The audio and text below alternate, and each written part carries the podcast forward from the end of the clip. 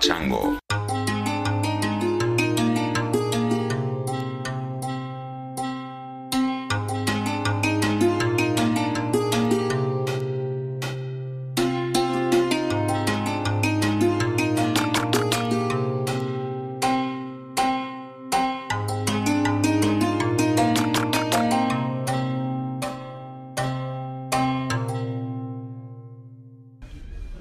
Hey Chris, this is John. I'm uh, in the birthplace of Shiva near Manali in the Himalayas. I've just landed my paraglider and we're at camp and uh, just like to say thank you for your podcast. I really appreciate your irreverent commentary and uh, peace and love to all the tangential listeners. Uh, life is good and there's a lot of hash in Manali, I can tell you that. Hey, what's up, Chris? And everyone out there in podcast land. This is Chad coming from South Bend, Indiana. Earlier this afternoon, I had the opportunity to register for an event in Canada this summer, working with the Orphan Wisdom School. It's ran by Stephen Jenkinson, who was on the podcast, though I've been following Stephen's work for about as long as I've been following Chris's. Thanks, Chris. Thanks, everybody out there, and uh, take it easy, man. Bye. Thank you, Chad and John. Hope you guys are doing well out there in the world, in South Bend and Manali. I doubt, I doubt John is still in Manali, uh, but uh, Chad may be in South Bend. So Hope you're doing well. Uh, it is mid August. I'm recording a couple of these in advance, uh, and I'll schedule them to go out when I'm traveling. So today is August 13th, but you may be listening to this. I think this will go out next on the 20th, probably, which means our little thing in Montana is just starting, uh, assuming that the creek didn't rise and we made it up there. It's weird referencing the future from within a podcast, trying to inhabit the future. I'm not just talking about it, I'm coming to you from a conditional future in which I did not die in a car crash on the way to Montana or keel over from a heart attack or change of plans, come down with COVID, uh, you know, run into a moose. God, so many things could happen between here and Montana, but I'm assuming they didn't.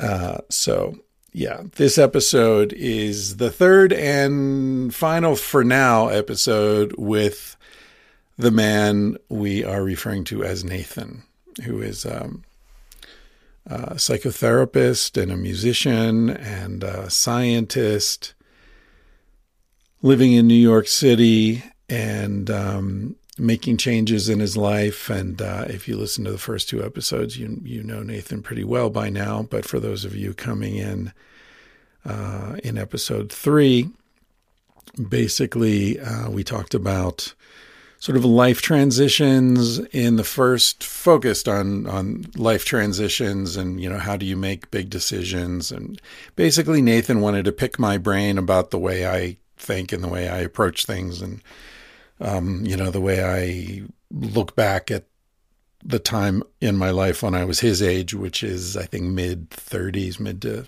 uh, yeah, early 30s, somewhere in there. Uh, and um, in the second episode, we talked more about uh, work and relationships. And in this third episode, the focus was creativity, the creative process, um, you know, finding meaningful, rewarding activities in life that um, can be lucrative in terms of financial rewards or emotional rewards or meaningful rewards or whatever your currency is that you're looking for.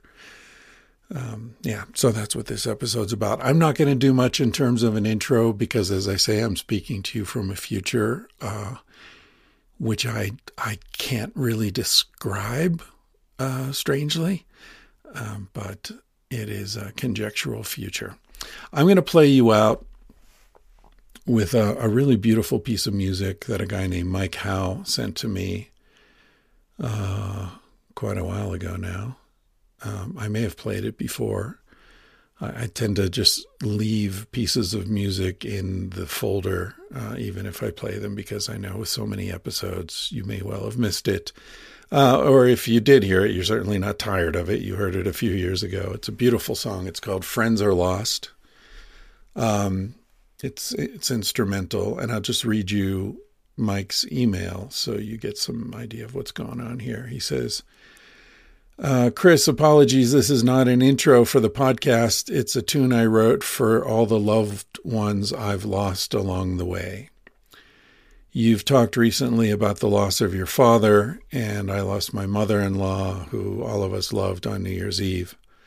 Uh, I was honored uh, to see this tune played at her funeral. Um, yeah, and then he talks about the podcast. He listens to it when he goes to bed.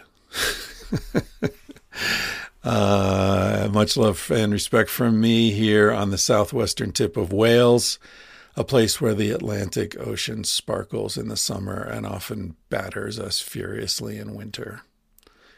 Keep up the good work and good luck building your life raft. Yes, well, we are trying to build the life raft, and it's going pretty well. There's some interesting developments on that front, which I will let mature a little more before I talk about them too much publicly. Anyway, this song is called, I don't know if it's a song because there are no words. This piece of music is called Friends Are Lost, written and performed by Mike Howe. And if you'd like to learn more about Mike, uh, his website is Mike Howe. That's H O W E dot com. Mike, M I K E, H O W E dot com. He's also on Instagram, Mike Howe Music and uh, Twitter, Howe Music, and everywhere. So, MikeHowe.com. Friends are lost. Thank you for listening to this podcast. I hope you're not losing too many friends too quickly. And if you do, as uh, Simon von Gent put it in his beautiful song, I hope you suffer well. Talk to you next time.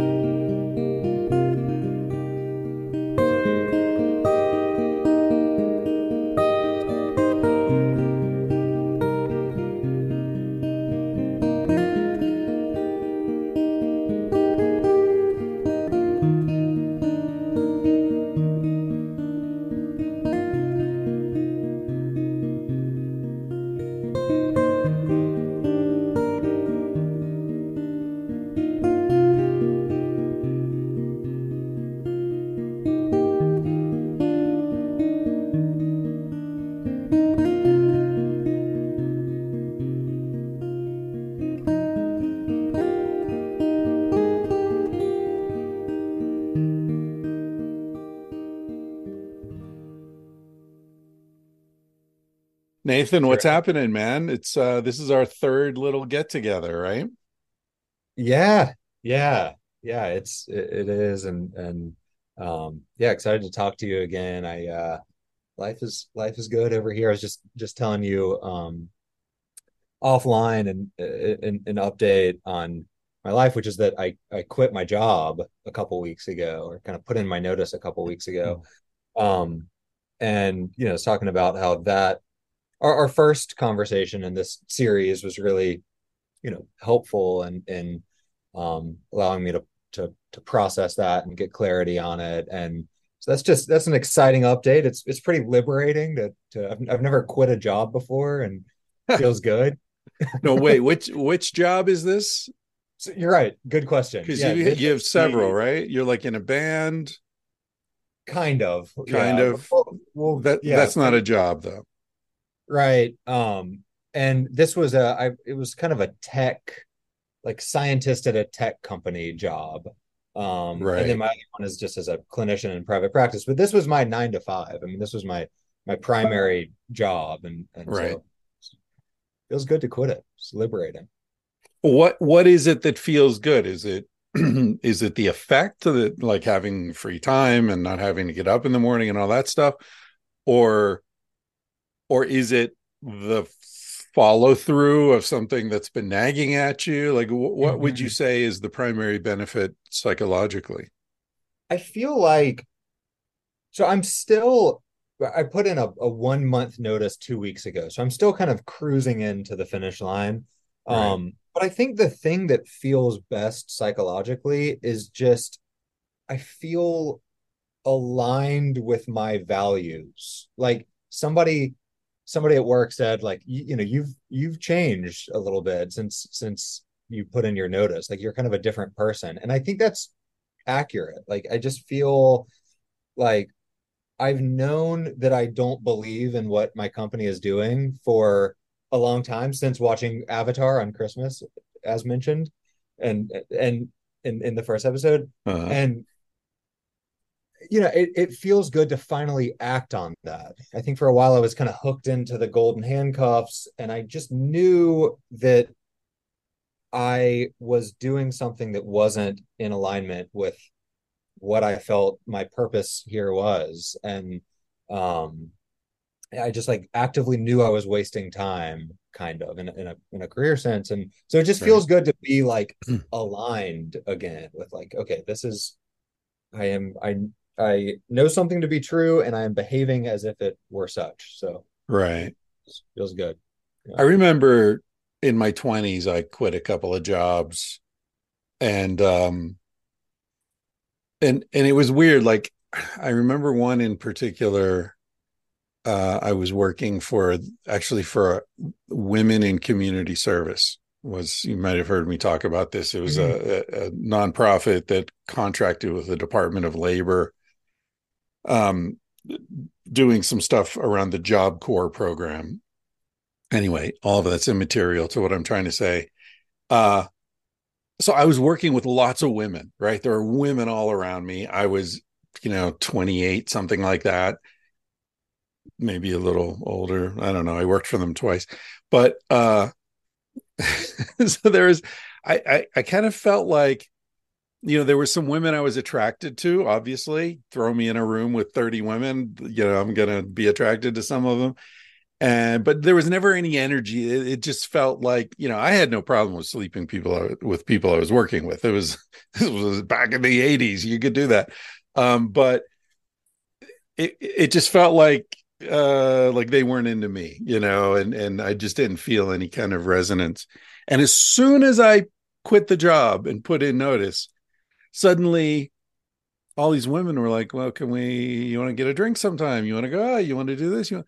and i was like oh they were just waiting until like i wasn't going to be working there anymore and that's what it was and then when I did go out with them and and you know got to know them better, I they they explained to me, no, it, that's not it. It's just you seem different. Mm. You you changed, and and I realized like, oh, now I'm the guy who quits a job. I'm the guy who makes decisions based on what's right for me, not some like, you know, whiny little insecure, oh, I can't, I, you know, I can't risk it. I'm, I look different to them because of that decision that I've made. It's, it's very yeah. interesting. Yeah, yeah, absolutely. And and and I look different to me too. Like I look at myself in the mirror and I'm like, I'd fuck that guy. I'd fuck that guy. he's been he's been whiny this whole time, but now I, remember Rogan Rogan was going on some rant one time, and you know he was sort of like I think I don't know whether I was listening to the show or I was on the show, but his whole thing was like, you know, young men need to like work out and you know shave and clean up and whatever like you need to look at yourself in the mirror and say would i fuck that guy? And and i i know where he's going with it. Like yeah okay that's good advice. You, you do need to sort of up your game a little bit but i've never looked in the mirror and thought i'd fuck that guy. I mean it's just a different you know that's I, I get I get the point, but the metaphor didn't quite work for me, I guess. right, right, right. Right. So uh okay, so so that's a big change. That's that's good. Are you yeah. gonna look for a different job or can you support yourself with your um your gigolo yeah. gigolo work yeah, with my JLo work, is that what you said? Jig- I, I never know. Is it gigolo or gigolo? gigolo. Yeah, yeah. gigolo. yeah, my gigolo work is is yeah, pretty sufficient. Um, I don't know. I don't know whether it's gigolo or gigolo either. Feels like gigolo, right? Yeah, I, I think I've heard gigolo. It's spelled gigolo, yeah. right? Yeah, I think so. Strange, it's strange. Hmm. Um, but yeah, so I the sh- near term plan um is actually to go with my my girlfriend to Hawaii for a month to farm, which is really exciting. Wow. Um, yeah, with with this guy who like worked really closely with Paul Stamets, the the, the mushroom uh, dude, mushroom guy, the mushroom hat guy. Um, and so that that's super exciting. It's you know short term, temporary. I think after that, I'll I'll probably you know look look for another job. I'm like talking to a potential company right now. I'm uh, you know there I'm I'm kind of torn between another job and like a, a, a less evil feeling job in in technology or something in psychedelics and you know it's that's exploding in the field of of psychology and psychotherapy. And so you know, something something like that. But yeah i, I uh there, there's no set in stone plan right now mm. aside from farming which is super exciting. That sounds exciting what what are you going to be farming he has a uh it's like a permaculture situation so it's just mm. a lot of different things. I mean i think mm. the main things he has is avocado trees. Right. Um, but it's it's like a you know small farm um and and you know it's like a bunch of a bunch of different tropical fruits. Sweet. Sweet I'm so excited about it. Yeah yeah well, and it's I, I have friends I I have friends who have a farm in Hawaii coffee and chocolate uh, I think is mainly what they grow.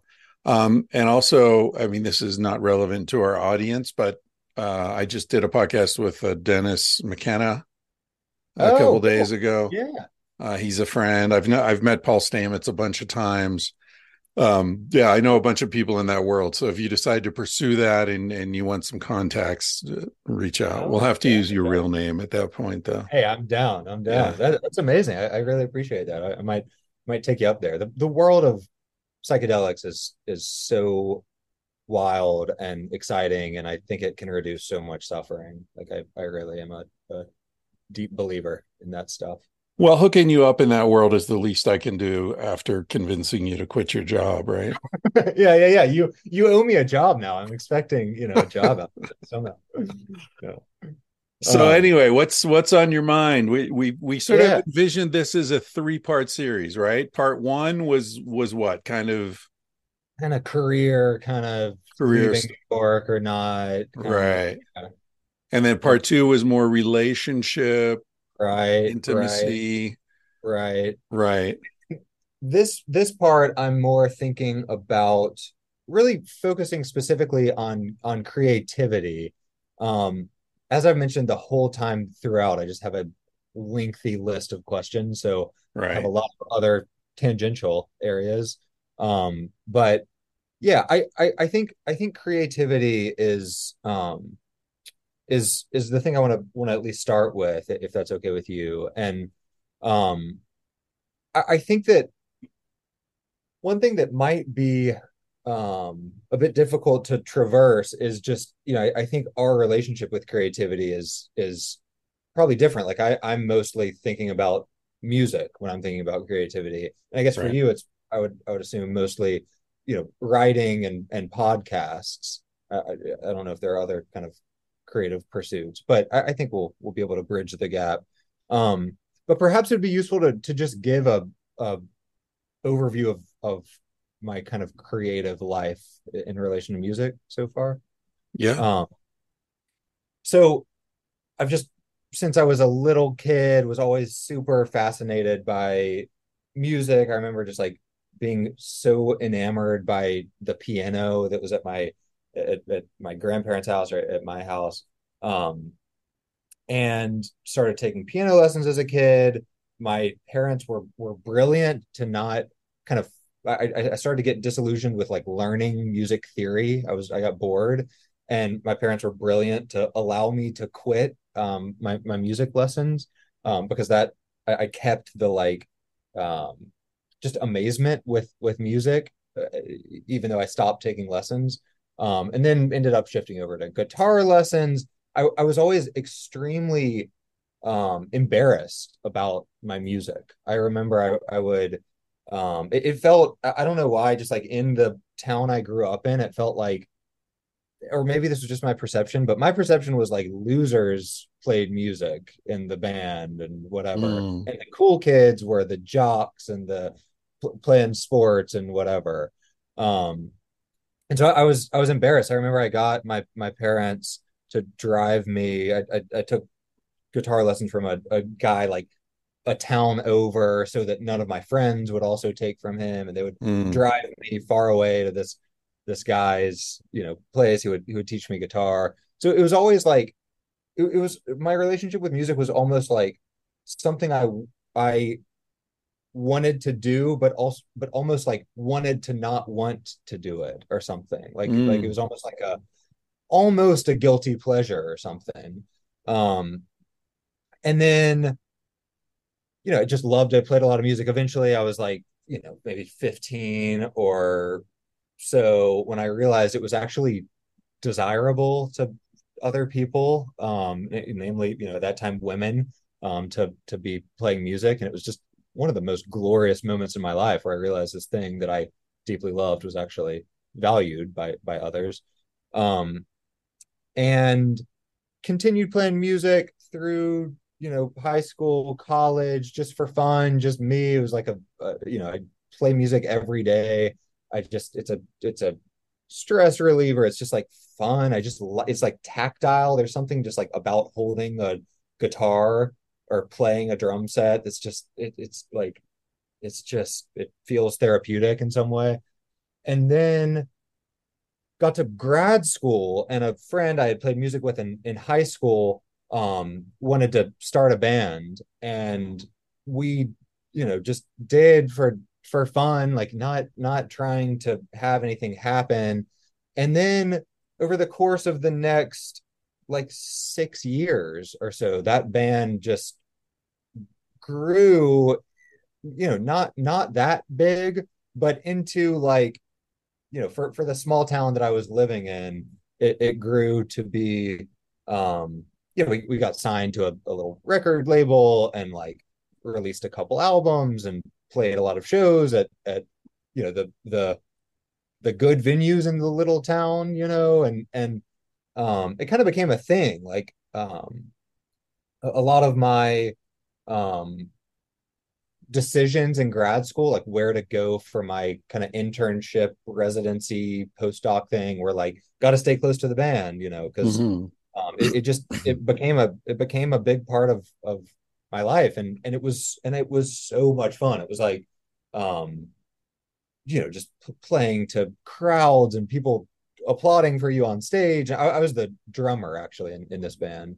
Um it like after during guitar, I kind of also got into drums and um and then we released our second album in April 2020. The the pandemic hit. Um, we had been doing it for six years. We had all been kind of making life choices to stay in our little southern town. And the pandemic hit. The second album didn't do as well as the first, and we we kind of spread out. You know, the guitar player moved to San Francisco. I moved. I was kind of nomadic for a while, then moved to New York. The bass player moved to Georgia. The guitar player stayed in Alabama. Stayed in the tiny town. Um, and and I the band, I mean, we we we've played a show maybe once a year or so for the past couple years. Not not much. Um, so it's basically over. Um, I, I, think if we all lived in the same place, we would continue to to play music. I, I know that we would. It was just it was delightfully fun. Um, but you know, with the with the pandemic, it like shut down live shows for a long time, and then it just kind of the um it, it, it feels like we're yeah we're we're just geographically so far away that it's like impossible to to schedule shows so now i'm you know living in new york city and i've i feel like it's kind of scrambled my relationship with creativity a bit it feels like um i am going back to just playing music for fun. I still play music every day. I was just playing guitar before this and I love it. It's so therapeutic. Um, but I feel like I've gotten kind of a taste of like, oh, you can like, you know, you can have influence with this. You can you can make things that you can keep for the rest of your life. You can that you can show to people. You can kind of create like like kind of mine and find things instead of just kind of diddling around on your guitar or like you know kind of like messing around you can you can you can finish a project instead of just exploring and it's left me kind of reconsidering my relationship with with art um such that like now I'll, you know, I, I, just recently bought this little, you know, tiny MIDI keyboard kind of thing, you know, to to try to make music um and and you know finish songs and with no with no um kind of, uh, purpose I'm not I'm not trying to get famous or make money or anything but I I just I feel some conflict between part of me that's just like just do it for fun and another part of me that's like kind of you know crack the whip and get yourself to to to complete things just you know like the band kind of naturally did. Um so anyway it just it just has me looking out into the future of my relationship with art and with music thinking like why create um you know what how how should i kind of relate to this? Um and and and and you know like yeah like why even make art in in the first place? Um so so that's kind of yeah i guess the framework for this for this conversation. And and then i have you know some some kind of questions about your process to to try to suss out some some answers there. Well of the three uh i feel like this is the one i'm least qualified to opine upon. Because my own relationship with creativity is confusing to me. Um and and also evolving i think evolving kind of rapidly at the moment which mm. is strange given my you know where i am in life um i don't know if you heard me talking about how uh I I talked with a guy from Taylor Guitars recently. Um, I have a friend who's a a singer songwriter, and I was talking with her about how um, I was thinking about you know learning guitar, you know, dicking around with a guitar, and Um, and I thought it could be, you know, an interesting thing to talk about on the podcast occasionally, right? Like a guy, 61 year old guy who starts learning guitar and uh, and she was like, "Oh, let me put you in touch. I have a friend at Taylor Guitars. He does artists I think it's like artist uh, relations or something. Mm-hmm.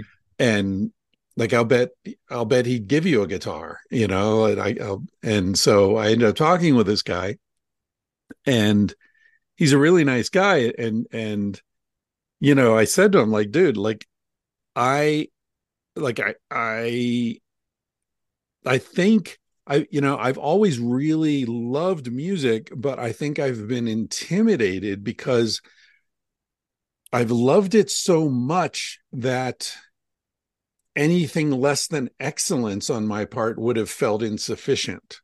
And so I never really got over the mm. the hump of like my fingers hurt or this is boring or you know like I, I never got over that that hump where I could actually have an emotional relationship with what I was doing.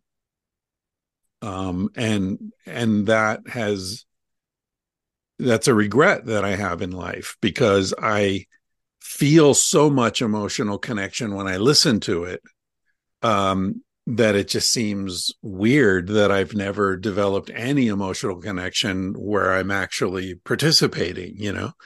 Mm. Um, and I said what I feel now is interesting because at this point I feel like you know there's no pressure. Like i'm never going to be a great guitarist or i'm never going to be uh, you know uh, a great musician of any kind. And there's something about getting older where you let go of those ambitions and it actually frees you up to do things that you know you may have been unable to do earlier when there were expectations and you know like right. um i'm going to be good at this or you know or it's a failure and so i think that you know that's what's happening in my head as far as creativity at the moment. It's it's like um so i mean are so are you is that happening with your relationship with guitar? Like are you well i'm still waiting for it. It, hasn't arrived yet. Oh, oh um, i see. I um see. but but he is sending sending me this beautiful guitar uh yeah taylors are nice. Yeah, it's um it's a T5G it's called, which is um uh sort of an acoustic electric hybrid. Um right. so that'll be fun to you know, it's it's got settings that sound acoustic, but it it's mainly electric. And so mm-hmm. I'm you know, I like I, I want to get different tones and and you know like yeah, yeah. You know, learn uh you know whatever the the wish you were here the easy part at the beginning you know right, right, um yeah. but but anyway the the point is that that i think i think you and i talked about this recently this this friend uh who was going through a, a sort of depressive period and and the way he articulated it was he's like if you know if i'm not going to be great what's the point? Yes. And it's like I, I feel like a lot of us get caught up in that and uh, especially when we're young, because as you get old, you're forced to let go of it, right? Mm. Like, you know, at 61, I'm not going to ever be, you know, uh, an excellent guitarist or musician or whatever. And I think there's something freeing about that. So, um, yeah. yeah. And my, you know, creativity is such an interesting thing because you know we generally use it to describe pr- producing something but it can be expressed in so many different ways right like just um I, I feel it, it's kind of like meditation like you know the the initial uh, sort of introductory levels of meditation are about you know setting aside time where you go and you sit and you concentrate on your breathing or or whatever the technique is that you're learning mm. but ultimately the point of meditation is that you bring that technique and it sort of diffuses into your entire life so when you're you know walking to the post office to see if you got any mail you notice all the bullshit in your head and you're like oh why don't i just like walk and smell the air and feel yeah. my body move and you know feel the sun on my back and like bring the point is to be here now right? And i feel like creativity is kind of the same thing. It might start off as guitar lessons or music or writing poetry or something but ultimately it diffuses into our our lives in a way that we're creative about everything. We're cooking dinner in a different way. We're listening to different music. We're you know organizing the the driveway in a way we might not have thought of previously you know they're yeah. like oh wait i could i could put that here and you know why so I, I, think my relationship with creativity is kind of um pedestrian in that sense yeah i i think i i really resonate with that kind of like kind of moving into the rest of life idea. And I, I, think it goes both ways. Like i i feel i i've recently felt very kind of non-creative. Like my whole life i feel like i've been it's you know i'm i'm flawed in, in in many many ways but one of my like strengths is has has always been creativity. And I, I remember i was um playing this game. It's called like Jackbox Games or something, and it's this thing where like you it was with a bunch of friends. You you connect a TV in a way where you're each kind of controlling this game with your smartphone, and it's showing something on the TV. And the game is basically like a creativity challenge. It's like think of try to think of funny words to finish this sentence or draw a shirt that you know will make your friends laugh and then they kind of vote on which shirt is best or whatever. It's it's similar to how they measure creativity psychologically you know like a mm. famous measurement a way to measure creativity is like how quickly and and how in, in in a very short amount of time how quickly can you think of uses for a brick? Like you know you can use it to stop a door you can throw it at a friend or enemy you can you know break a window with it whatever. Um and and I noticed that I just felt not creative, and it was like a foreign feeling, hmm. you know, and and just I feel like, you know, the uh, you know i i don't have that energy to kind of rearrange my room r- recently like i just i feel like sometimes in life i'll have that creative energy around me and then i'm you know i'm i'm making things look different and and just like thinking new thoughts. And I, feel like recently, for whatever reason, maybe it's this job or something, I've just felt like just just kind of vanilla, you know, just kind of trashing yeah. vanilla. And, but but not vanilla bean, like synthetic right. grocery store vanilla. Just white. Yeah. yeah. Right, right. And and uh, yeah, I, I do think it's it's like uh it's kind of an energy that that pervades everything that that right. um, that can I, i'm just realizing for the first time it can it can go away. Like i feel like it's my whole life i felt like i got i got limitless creativity. This is my superpower you know and now it's like no it it can it can leave you know it's, well alarming. I mean, speaking as the dirty old man here, I, I think we need to look at the way that create the ways that creativity and sexuality overlap and and i think there's an important lesson in that which is you know i think there are two there are two main ways that creativity can uh sort of be diminished right?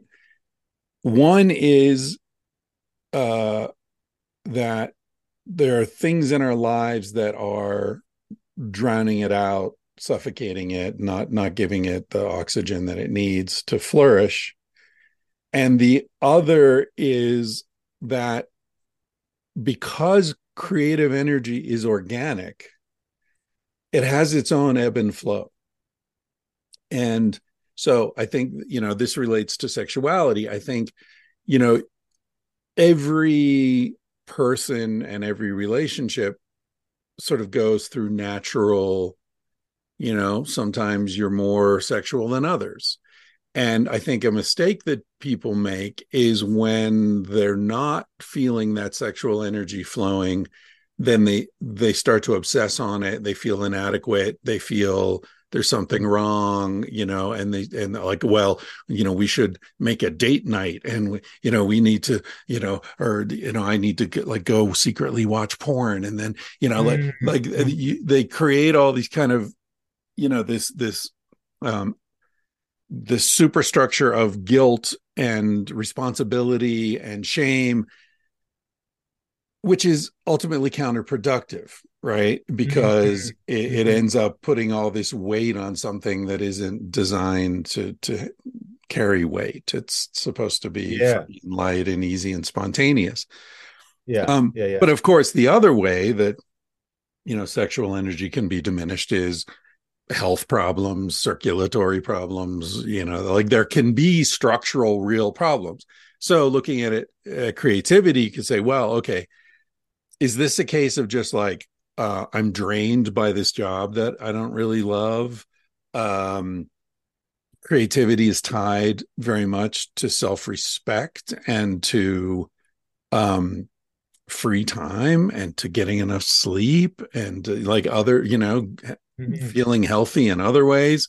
Uh, are there structural things in my life that I need to deal with? Or is it just a case of, uh, you know, I'm dealing with other stuff now and, and, you know, let that field be fallow for a season, right? Mm. Just, you know, and I don't know exactly how to to distinguish other than by doing what you're doing which is looking at your life and saying are, is there stuff that needs to be rearranged for me to be happy and uh, have a good life? And if so let me deal with that. But as long as you're doing that i feel like the creative thing is let that be what it is. Like let that because sometimes it needs to rest right? Like sometimes mm. because it is organic right like you know writers i haven't read a lot of books on writing um, because i i find that like too meta you know like i don't know I've, I've been proposed that i should write a book about writing and it's just like ah if you want to write just write you know or and when you can't write read and but the books i have read i read one by stephen king that was quite good yeah. Yeah, yeah. um most of them will mention something about not getting hung up on when you sit down and nothing comes. Like that's okay. That's part of the process, right? Mm-hmm. That's part of. So it's the same thing sexually. Like, you know, guys who, you know, like whatever they're, they feel like their dick should be hard and it isn't. Well, the worst thing you can do is worry about it Right. Right. Right. right. The best thing yeah. you can do is be like, well, that doesn't matter. Like, we can still make love. I can still tell you how beautiful you are. I can still enjoy your body. I we can, you know, that's a minor issue that that'll take care of itself unless I obsess about it. Right. Right. And I and feel like obsessing about it is extremely unsexy. Like it's extreme. it's actually going exact opposite direction. Exactly. And, and they're worried about what the woman's going to think. And what the woman's going to think is if you aren't uptight about it, she's going to be like, this is the most cool dude I've ever met. Like right. even that doesn't. And similarly, I, I guess like if you don't obsess about about like I bet obsessing about making good art or like that you're not being creative or something is the least creative thing you can do. That's taking you right down I would think so. Road. Yeah. yeah. Yeah. Yeah. I, I but I, I, I also, I mean, I would imagine a lot of those books, like the Stephen King book, and uh, a lot of the books on creativity, I feel like say something like, don't obsess about producing something good, but like make a practice, make a discipline of sitting down to write. Right. I would say they make I, I, almost the point you just made. What I would say is that they make a point of sitting down. Mhm. but, but not necessarily to write. See, that's Mhm. the thing. The the point is you show up and you're in the space where if something flows, you're there to catch it. Right? Right. You're at your desk, you've got your your notepads out, you got your computer screen open, you're looking at what you did yesterday. You're in the space, right? right. For me, writing is like, you know, I've I've used this metaphor before, but it's like coal mining or something, or, or gold mining. I guess we can make it more glamorous. So it takes me time to get down, you know, take the elevators and the whatever down to the place where the work's being done, right? Hmm. But I can't control whether I'm going to find gold today. I just go down and hammer. And Right. sometimes I come up and I didn't, there's nothing there. And other times I, I come up and I've got buckets full of it. But the Right. point is I made that I went down. I I got down there and I, you know, put in my time. So that's how I feel. It's like if at least for me, right? If I'm like I need to do a thousand words a day or or this was a wasted day, that puts a pressure on me that actually drains me of the creative juice.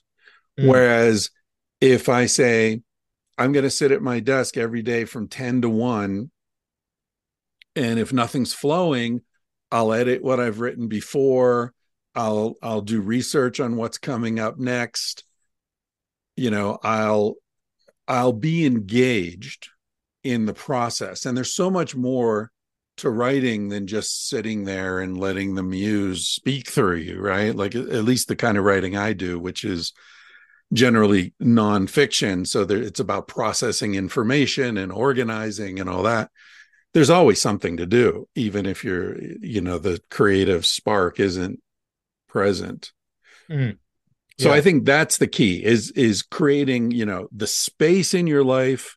It's like what someone said, I forget who it was, but there's some quote about a great teacher doesn't convey information. She creates a space where learning can take place, Mm-hmm. Mm-hmm. Mm-hmm. right? So it's about creating a space where this thing can happen, Yeah. but it's Yeah. not, you don't force it to happen because you yeah. can't. Interesting. Yeah. It's it's it's there's a similar saying in in therapy. You don't want to give a a client uh, an explanation. You want to give them an experience. Right. It's it's like a s- that's that seems like it, it works to to give someone the necessary ingredients to have an experience. because ultimately it's organic right you can't Right. force a plant to grow but you can you can you know make sure the soil's good and there's enough water and sunlight and the you know temperature ranges right and then the plant either grows or it doesn't but you can't force it Right. and Right. and and giving you know and overwatering it isn't going to help right? Right. so yeah i think i think there's maybe that's why gardening is so popular among creative people Yeah, interesting. Yeah, maybe. Um, I, I guess to back up though, like, why sit at the desk in the first place? Like, why, if it, if it, aside from it being your job, which I guess it is for you, but like, why, why create? Why make art? You know, especially for for you know, I, I'd imagine I'm I'm similar to many listeners who it's it's not their their job, you know, and and I mean, you know, say what you will about, you know, this this Taylor guitar or your failed, you know, experiences with guitar playing. It it I mean, you you you know, you've written best-selling novels and you're, you know, prolific Substack writer, you know, and and you seem like you create a lot. You seem like you have some sort of, you know, podcast stuff. Like it seems like you you produce a lot of creative of good creative work. And like I, guess I wonder just at a base level, like almost at even like a like like philosophical level, uh why why create? How much of your life should you spend creating? But you know, and and how much should you kind of nudge yourself into the mine shaft so that you might create. Yeah, well, I mean, just a minor correction. I've never written a novel. I've written two nonfiction. Oh, oh I'm sorry. I, yeah, yeah, I meant books. Yeah, yeah, yeah. yeah. yeah.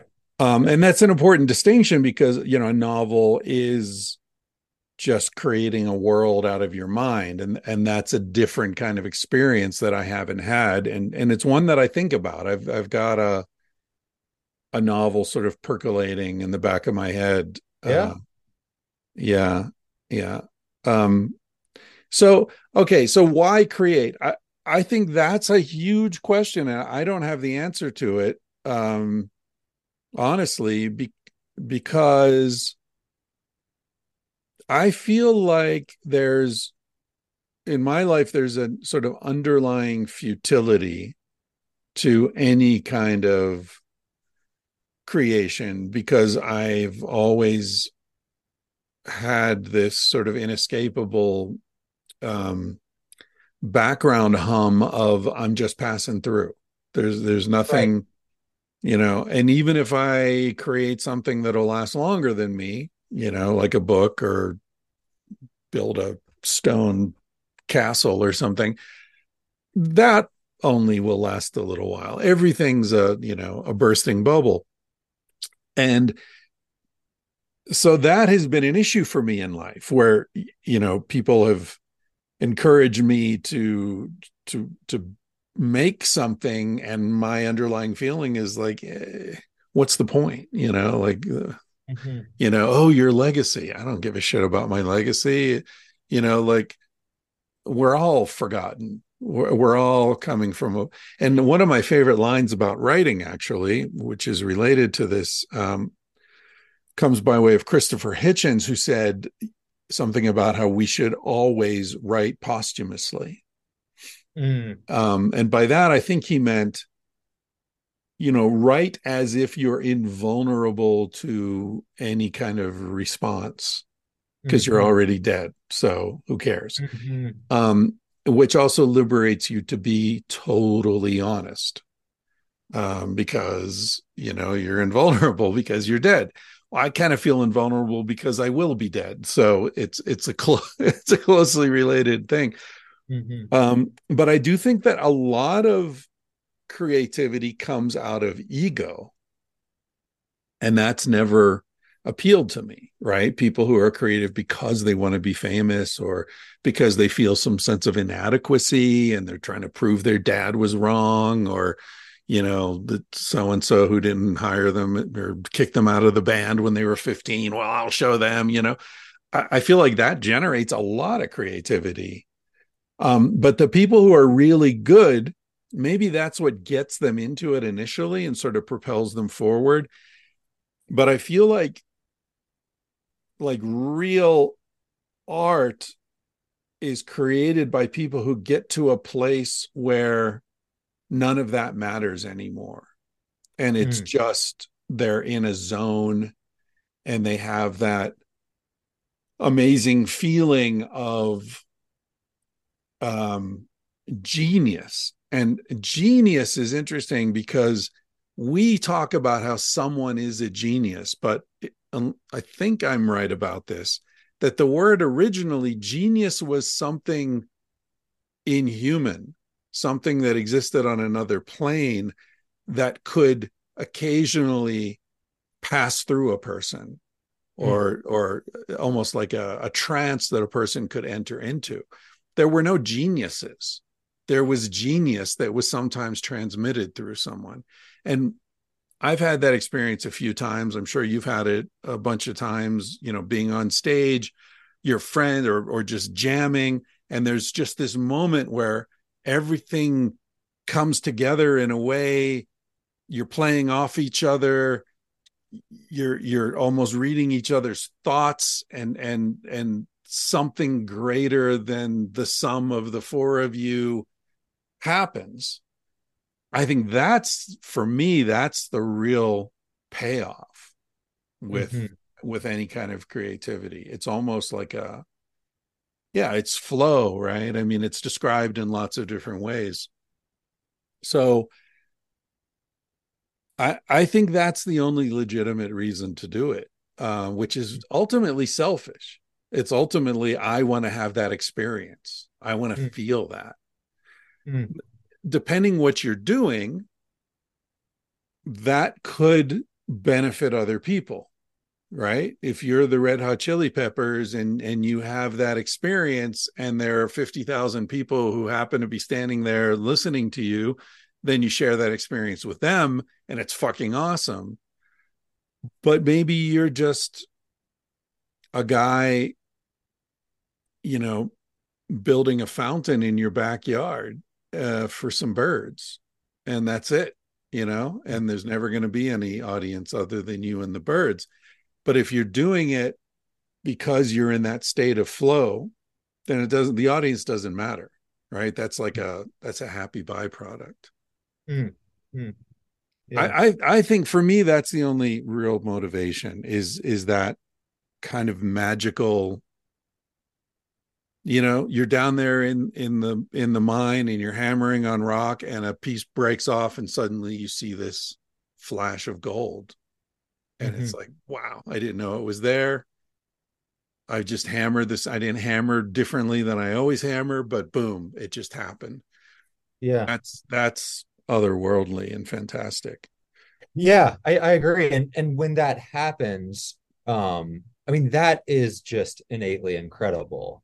You know, when when when you just get yeah in the flow state, or you just have some beautiful moment of creation. Like there's something inherently super rewarding about that. But then, like how I, I guess a, a part that that I'm stumbling on is so then do you go show people that nugget of gold that you found you know or to what degree do you you know tr- try to take that and contain it and finish it and polish it up and monetize and it. it. monetize it yes yeah. yeah yeah it's yeah it's funny like like you know when i was young joseph campbell was a big deal like when i was in my 20s early 30s and his whole thing was follow your bliss right? right and and that aligned well with something my father used to say to me when i was a kid which was find something you love doing and make that your job and then you'll never feel like you ever have to work right but but then I, have also read people who say like that's the worst advice ever because then you take something that you love and you turn it into work right? So, okay, you really love, you know, making love, so you're going to be a porn star. Like, you know, like, uh, oh, you, you know, you really like cooking, so you're going to open a restaurant and like turn it into a, you drain the joy out of it, right? Right. Um, so yeah, it's, it's, it's an interesting, uh, I don't want to say conflict, but it's definitely a tension and and i feel like the you know in in the sort of information attention economy now there's so much um energy going into monetizing commodifying finding an audience growing your audience this and that uh i i i mean i have to admit like you know people have asked me like well if if you didn't need the money would you do a podcast and I think the answer to that is yes. Because the podcast has enriched my life and continues to enrich my life in non monetary ways. Uh, it's brought beautiful people into my life. It's offered me opportunities I never would have had otherwise. So many people are like, dude, you're going to Montana. Just a couple days ago, I got an email from a friend like, hey, you're going to Montana this summer. I've got a friend. She's a sculptor. She's, you know, he sends me her Instagram page. Beautiful work, amazing, like landscape sculpture. And her husband's a helicopter pilot, and they have a helicopter in the garage. And they'll like go, oh, and they'll, they'll take you out and fly you over Yellowstone, and and it's like awesome, awesome. Yeah. You know why? Because I have a podcast. That's the only reason. You know, so that kind of stuff happens all the time and but but still um you know the there there is something selfish about it because even if it's not money it's opportunities it's connections it's this and that i don't know but but writing is writing's weird because i enjoy it but it's not something i do every day hmm. um and it's i don't know if it's something that i would do if there weren't a monetary payoff would would you do it if there weren't an audience? Well, that's what I mean. I, I don't I, I did for years. In fact, um, you know, I, I think I might have mentioned I found these journals that I kept, you know, mm-hmm. when I was in my 20s and 30s. And it's it's interesting reading them. And obviously I was doing that without an audience, but I wasn't doing it like three hours a day. You know, every morning I'm gonna go into the mine and, you know, mm-hmm. write something and in fact a lot of my sort of intellectual life over the years has been resistance to that to to that sort of like i'm going to be a writer i'm going to you know be famous i'm going to turn this into a, a, way to make a living uh i had a teacher I, when i was in college I, I might come across this story might not uh, I don't know if this is going to sound right, but I had this teacher in university who was this awesome dude. He taught the history of science and he was brilliant, just such an awesome dude. And, um, and I really, I love that class. I, and I mean, he just, he was funny and irreverent and surprising and just, um, a true intellectual, but also a, like a wild, wild guy. Just I love that guy. Uh, anyway, we came. I, I participated in class all the time. I read everything. I was just super, super engaged. And uh, the end of the class, we had a final, and it was one of these blue book finals, you know, where you sit there for an hour and a half and one of the questions I remember you, you, had to like answer choose three of these five things to write about and one of them was like you know trace the concept of time as understood from ancient Greece through Einstein you know like show that you've been paying attention in other words. And so I I sat there I started doing it and then I was like fuck this this is this is fucking bullshit like this is a waste of my time to sit here and write this shit that this guy knows I know. Like I've I've been you know engaging in class every fucking day.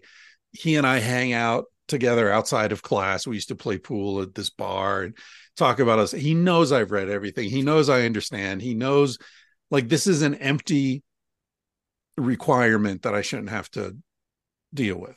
So I instead I just wrote. I wrote about this girl who was sitting in front of me and the way the light was striking her and the bricks on the wall next to her. And I sort of imagined the guys who laid those bricks in the 1870s when this place was built and mm. what they were thinking about. And, you know, I just sort of like le- did a stream of consciousness kind of thing to pass the time because I couldn't just get up and leave. Right. so a week later, we had office hours and and each student would go to his office and he'd you know tell you what your grade was and talk about whatever so i go in and and he he gets up and he closes his door and he's like chris you really put me in a spot here man i said what do you mean he said come on dude like what are you doing to me like you know i know because I'd written at the at the beginning, like, look, this is an empty gesture, you know, and I know, and you know, what the fuck. Uh, and he's like, Yeah, you're right. Of course you're right. But there are other students who went through the trouble to do that, to to answer the questions. And I can't give you the same grade I give them, right? Like, um, but he said, he said, so I'll give you an A I gave that I gave those guys A pluses. I give you an A, okay, or an A minus or whatever it was. But he said if you ever need uh, a recommendation for graduate school, you come to me. I'm your guy. And and he said he he said here's the thing, man. My whole life, I've wanted to be a writer. I never really wanted to be a scientist. I wanted to write. I wanted to be the next Hemingway or the next, you know, T.S. Eliot or whatever it was. He said, but my problem is I don't have a voice. I never found my voice. And he said, You have a voice. You have a fucking voice, man. I could have picked up a page from this book flying around in the wind and read a paragraph and I would have known it was you. Hmm. He's like, people spend a lifetime looking for that and they never find it. And you, you just fucking have it. And he starts crying at this point. There's like tears running down his eyes. And he's like, dude, you need to write. You need to be a fucking writer. You have this skill. And and it was like he was putting this lifetime of frustration and failure in his eyes and and passion he was kind of like t- telling me to carry it you know mm and i felt so touched and honored but i also felt like dude don't dump that stuff on me you know like and I felt my dad did that too. It's like, oh, you need to be a writer because I always wanted to be a writer and you have the talent and you. So I've always had this very like, hey, just because I'm tall doesn't mean I'm going to play basketball kind of, you know, uh, feeling about talent. And and writing's probably the only talent I've I really have in in any sense. Um so it's it's a i have a complicated relationship with it and i have uh, been vigilant my whole life to be very careful about not letting ego and talent or or creativity um mix because i mm. feel like that is such an explosive addictive mixture that um, I've just always felt like it's a big danger for me. Like I mm-hmm. need to make sure. And so it was interesting, you know, I didn't write Sex at Dawn until I was 40. And I feel like maybe the reason that felt possible at that point was that my ego was so well formed by then that I didn't really feel like it was going to be a problem one way or the other if it was a failure or a success or you know mm-hmm. whatever like I guess my ego had grown enough that it wasn't dependent on that. Yeah. Yeah. I don't know. I, I don't think I was answering a question there. But... No, no, no. I mean, I like, like, I, I feel like my takeaway there is like, like you should definitely not create for your, your ego for like to be good enough or something to be, yeah. um, yeah like like yeah to to be enough i but i like i'm i'm you know still still working my way through that that rick rubin book and i mean he talks about like the courageous act of sharing your work mm. too you know and and i think it seems like there's some balance to be struck between like getting out of your way not forcing yourself to you know live like uh, you know to to pursue your talent because you have a voice or something like get out of your way and let yourself create but also like i don't know like share it or something like like yeah. Finish it. Finish it and put it out there or something. Yeah. And that part I don't do well. Like that part is like I just explore and poke around and have fun and then put my guitar away. But when I do finish and put it out there, I, I that kind of happened organically through this this band and I cherish our albums and I and I just cherished those memories and and like there was a lot good to that. Fuck yeah. Know? But yeah. I, I, mean I, I, do think there's a balance and and uh, two things came to me while you're talking one is this great line from william butler yeats the irish poet who said a poem is never finished merely abandoned. Mm. So the idea of finishing a work of art, I think, is interesting because yeah. I think the artist never feels it's finished. They just feel like, okay, it's time to move on. You know, like this is as good as I can get it. It's not perfect, but it's as good as I can get it at this point in my life. So let's move on. Um, and I think we, you know, I, I, I do think ego is an important prism through which to view our creative process because I, I, I feel like it's like um you know it's like a rocket ship takes off and it's got those those big engines that mm-hmm. get it up you know. Like boosters? Yeah. Well and then it drops those engines. Yeah yeah yeah. And then it's got the boosters right? Because now it's escape it's it's reached escape velocity.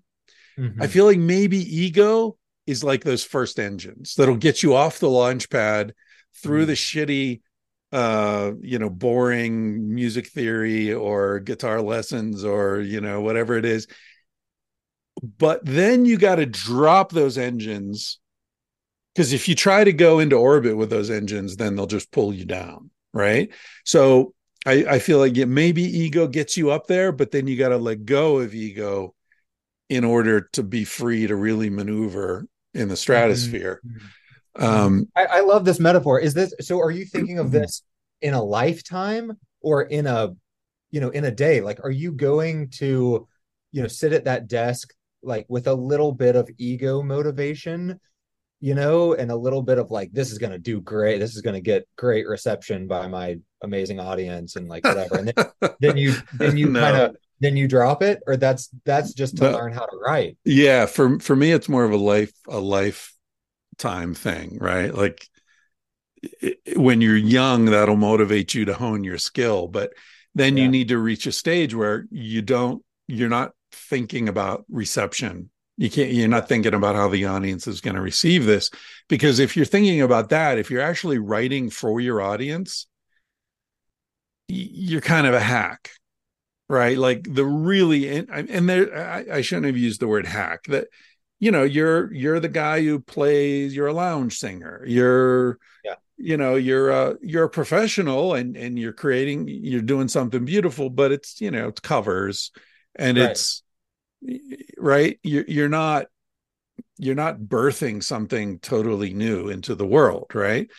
Um and there's no shame in that. That's that's awesome. I mean there are a lot of people you know journalists or um you know even my own writing is not like i don't consider myself an artist. I i'm a teacher i think is is the way i look at it right? Like i try to convey information that i think is important and that people aren't finding elsewhere that will help them in their lives and do it in a way that's entertaining and surprising mm-hmm. and keeps them on their toes and you know i try to be like Dr. Kelly, that teacher, right? I want to be as as a writing voice, I want to be that professor who makes you want to go to class cuz you're going to laugh and you're going to learn something and you're going to, you know, that's what I'm going for. So I don't consider myself any great artist. But um uh, yeah, I, and also there's a difference between performative art, right? Like I was listening to an interview with Mick Jagger yesterday and they said to him, the question was like, what do you do to prepare for a performance? Do you have a ritual? Do you have this or that? And he's like, oh, you know, I do a little voice exercise and, uh, you know, got to pump up the ego.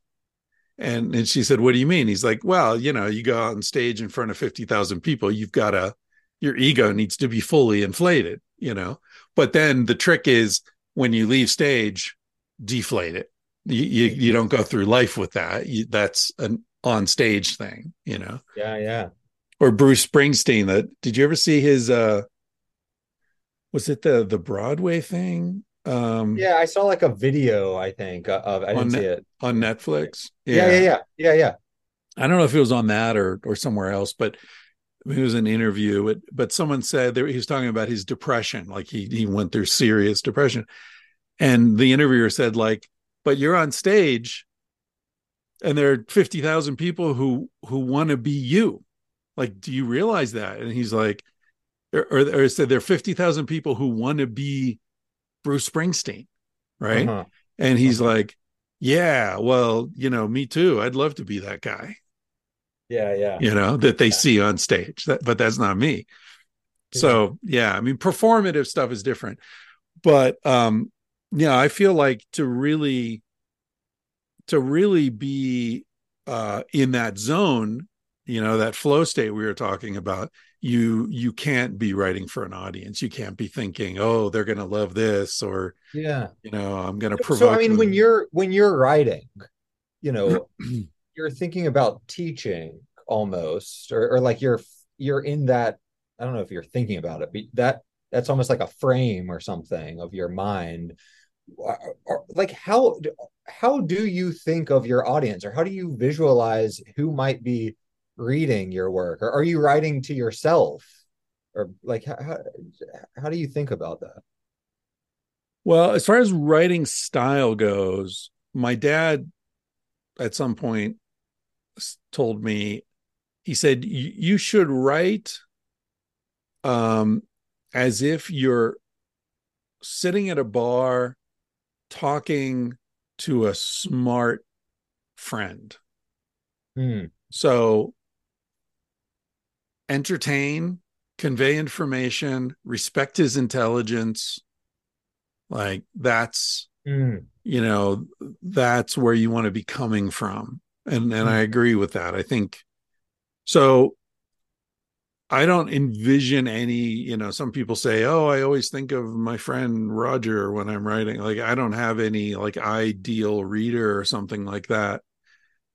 I just kind of I want it to be, you know, serious in the sense that, you know, we're talking about something serious that it, it, matters, mm-hmm. um, but also playful and amusing and respectful.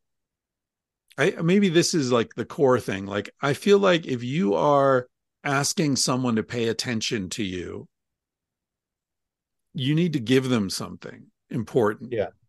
Yeah. Because people don't have they have a limited amount of attention and a million different people and institutions are are demanding it and asking for it.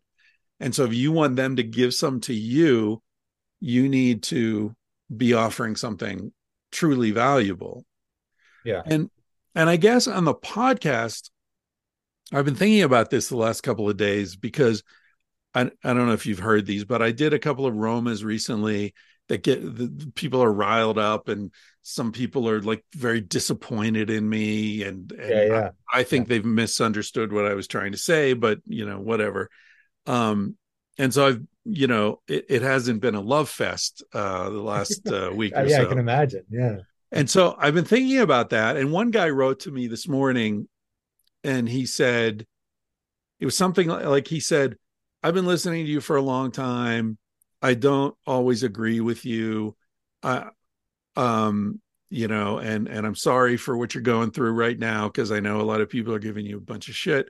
He said, "But the reason I tune into the podcast is not because I agree with you. It's because I think you're honest and you're you're being authentic and you've shown me a different way to live that I never would have come across otherwise that's why I listen.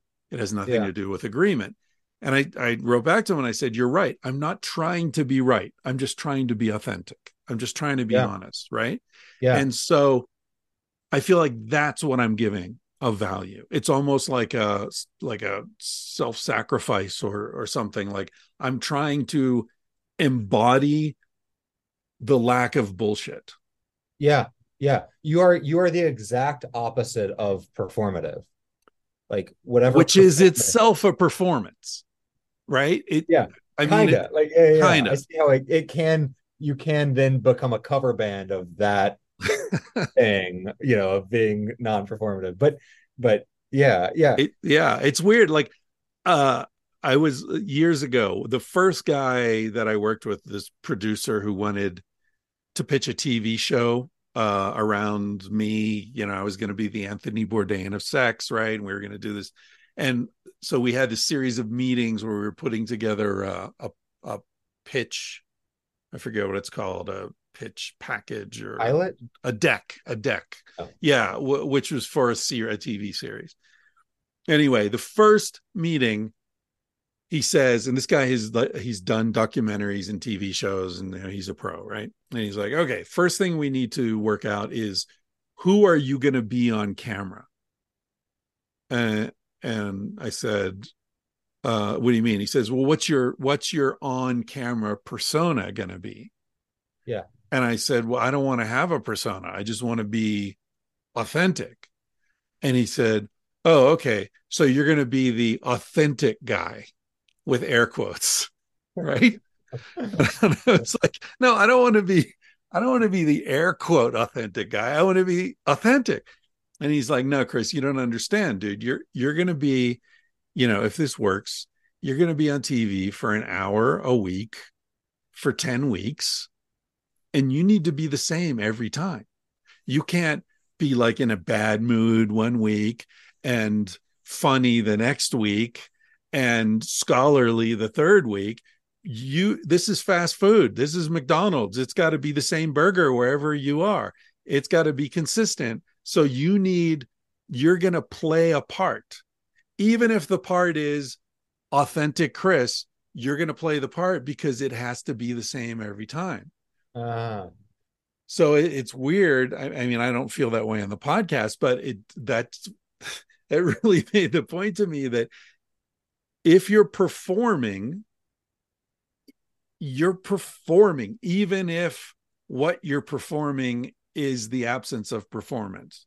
Right right. Like i think of anthony bourdain who i love but you know he he was consistent he was consistent. He wasn't like one day just like i'm miserable you know i i don't want to be here right now. I i got zero sleep on the flight over. And i mean but all i i view him as authentic but i i see how you kind of have to suck it up or something yeah and yeah yeah it's it's it's weird i i mean i wonder if that's what dragged him under was mm-hmm.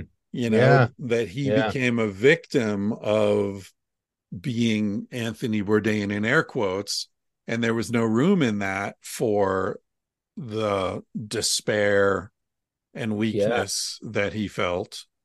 Yeah maybe. You know and so I mean- he he lost control of it. Yeah, that was really wild when when he died. It was like I, I just thought of him as the person with the best job in the world, you know, and for that person to to take their own life, I mean, that is how I, I feel like I'm still wrapping my head around it. Yeah, but I think the reason we think it was the best job in the world is that we think he didn't need to perform. But Right. In fact, he was performing, Yeah. you know. Yeah. Yeah. Yeah, Yeah. yeah, it's a strange thing. I mean, Yeah. I've you know, as I said earlier, a lot of people have come into my life through the podcast. Probably, you know, more than half of my closest friends. And there is this conversation that happens sometimes where they'll, you know, we'll all be hanging out and they'll talk about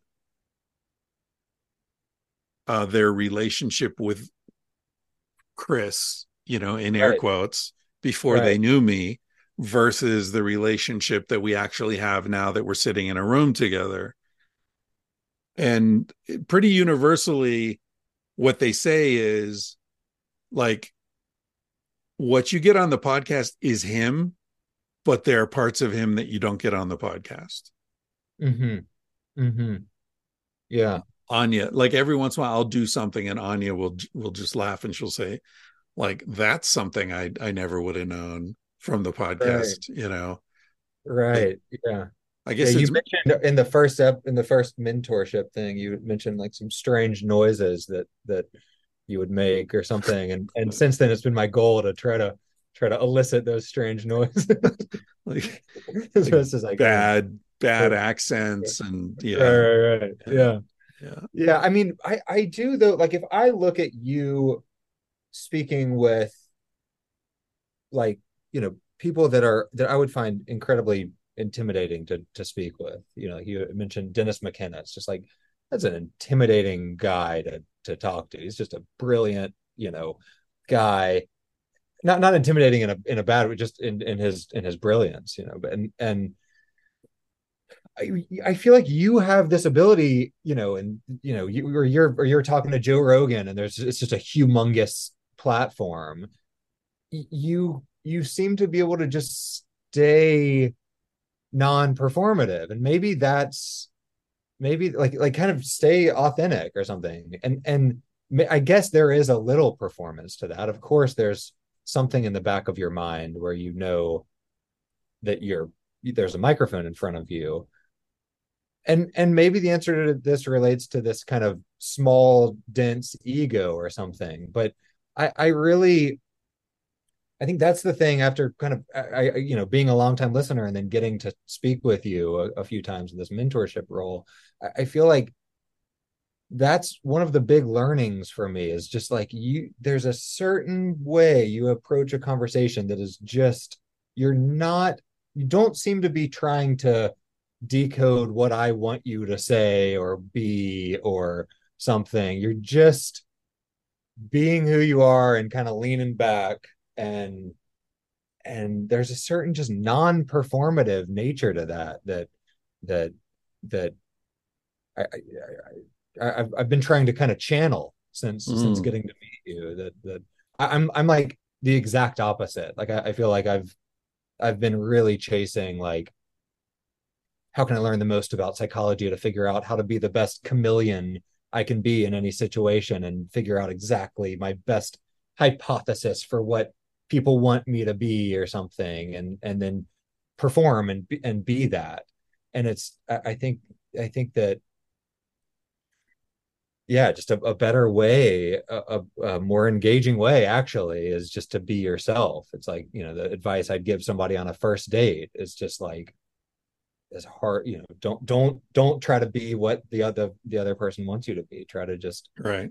be real be yeah yourself. and also like what you know you have to think long term right? Like if you're being what the other person wants you to be and the date goes really well and then you fall in love and you spend your whole fucking life together you're gonna your whole life you're gonna be that creation you know yeah. like that's exhausting yeah, yeah. yeah, i mean we've probably talked about this maybe you and i have talked about this but very so I'll keep it very brief, but you know, a big moment in my life was this moment when I came to this realization that I I don't feel like it's in my nature to be sexually monogamous and like you know I was 30 or something or 29 or something and it's like well okay that means no woman's ever going to want to be with me again or. I need to lie. So you know what am I going to do? And luckily i i decided to you know come clean as it were. And you know to my great surprise what i found was that a lot of women cared more about candor than they did whatever the content of the candor was so yeah. that just your authenticity was so comforting that everything else was secondary. Mm-hmm. Um, mm-hmm. Because what they were really looking for was someone with whom they could be honest, right? So the fact that I was willing to be like, look, I'm really sorry. This probably means that you'll never want to like spend time with me, but this is who I am. Not only created a space where they're like, wow, this guy's honest with me. So that means if he tells me I'm beautiful, he really does think I'm beautiful. Mm-hmm. And, you know, if he says he thinks that I'm intelligent, he really does think I'm intelligent. He's not just trying to fuck me, you know, which yeah. women are constantly dealing with that, right? Like what are yeah. the, what's his real intention uh, in yeah. saying these things? Um, and also it opened up a space where she could be honest right because if you're demanding someone else deal with your authenticity then you better be in a place where you're going to deal with their authenticity right yeah so it opened up all these incredible rich relationships with women who are like i've never told anyone this before but here's my fantasy and here's what I really think, and here's what I'm really into. And, you know, she's telling me because I've told her.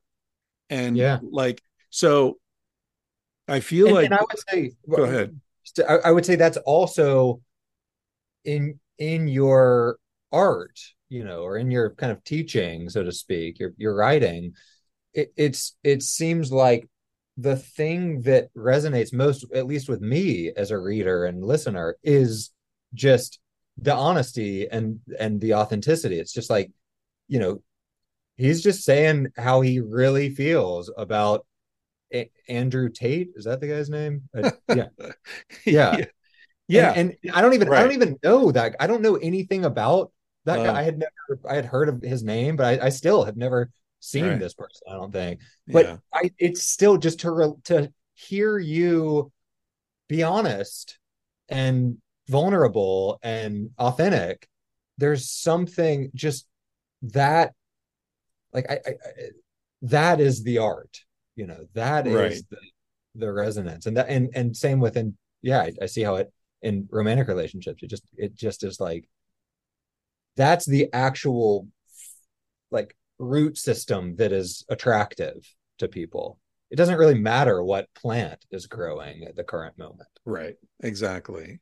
Yeah. Yeah. And and I feel like I mean I know psychotherapy is, is a lot there's a there's a lot there are techniques there are all sorts of things you need to learn and and go through yourself but I feel like if I were ever in a psychotherapeutic context where someone was coming to me for guidance or whatever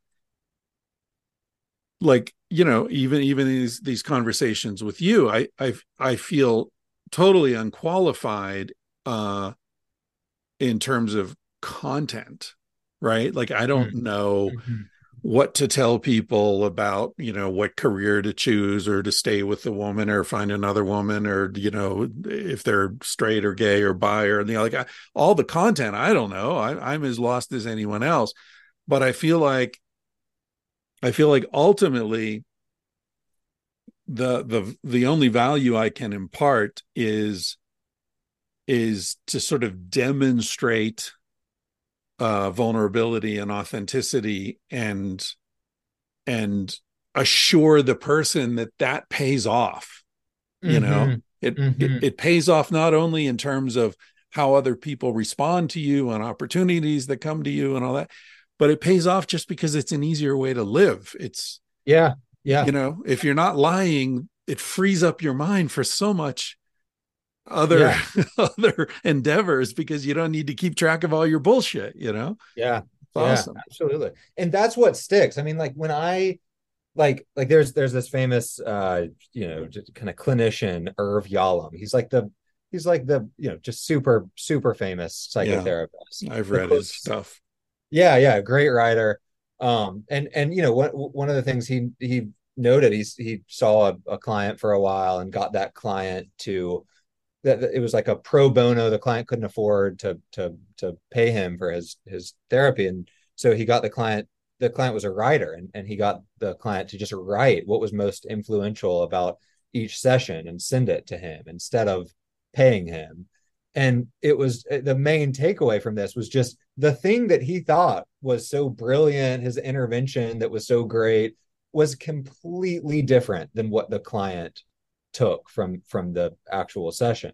And so it's just not it, it really is so much more process than content. And and even in these you know kind of mentorship conversations like i was talking with my girlfriend last night about you know what what has been most useful or kind of what what stuck with you about this process of of getting to you know know know chris. And you know there's so many process things. Like one of the things i i, I was talking about was just i really it's really cool to see your relationship with like taking up space in these conversations. Like i'm just kind of a shy guy by by nature and very much a a listener. You know i'm a, a therapist and just was shy a lot as a kid and like and just like the experience what it's like to be in a conversation with you when you're taking up space it's like that's that's more instructive than like you know what is the exact calculus of whether I should quit my job or not. Right. You know, it's it's a lot more of kind of a of a of a process, and and I really uh, is a bit of a tangent, but I, I really do hope you you you know consider kind of continuing this mentorship kind of thing. I mean, it's really been such a powerfully positive um, experience for for me, and I, I I'd be so interested to to see how other listeners kind of kind of relate to bouncing ideas off you or just kind of having you as a as a sounding board. It's it's been really uh yeah, it's it's it's really just just clarified a lot for me and, hmm. and been an amazing experience and um, oh, that makes me feel good. I'm really glad. Um, yeah, I, I, I think I'll continue doing it occasionally, but again, it's like I said, it's like, uh, you know, as long as I don't feel any sort of ego inflation happening, right? That's that's uh, the yeah, thing. Yeah, like yeah. I, I'm not, you know, like oh, you know, sign up for mentorship series with Dr. Ryan. Like that feels right. weird right. and kind of you know silly to me yeah and and and that is a thing that you keep your eye out for in in making art i guess. That that makes sense. It's like yeah. Yeah. Can, can i ask you, one more? Oh go ahead. Um i i you go. I, all right i was just gonna i was just gonna tell a story i probably shouldn't tell uh oh, which great. which are the best stories. Yeah, um yeah. but don't forget your question okay? Because okay okay i got uh, it got it. um but it relates to what you're saying about Irving Yalom in a strange way, uh, about how how the the takeaway was so different than what he thought it was. Yeah. So I had an experience years ago. Um. So, uh, I was seeing a woman, and she um you know shared how she had this fantasy of being with two guys. She'd never been with two guys and and it was like something she thought about.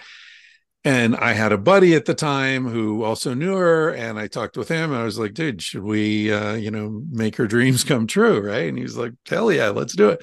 So we ended up spending a whole weekend with her.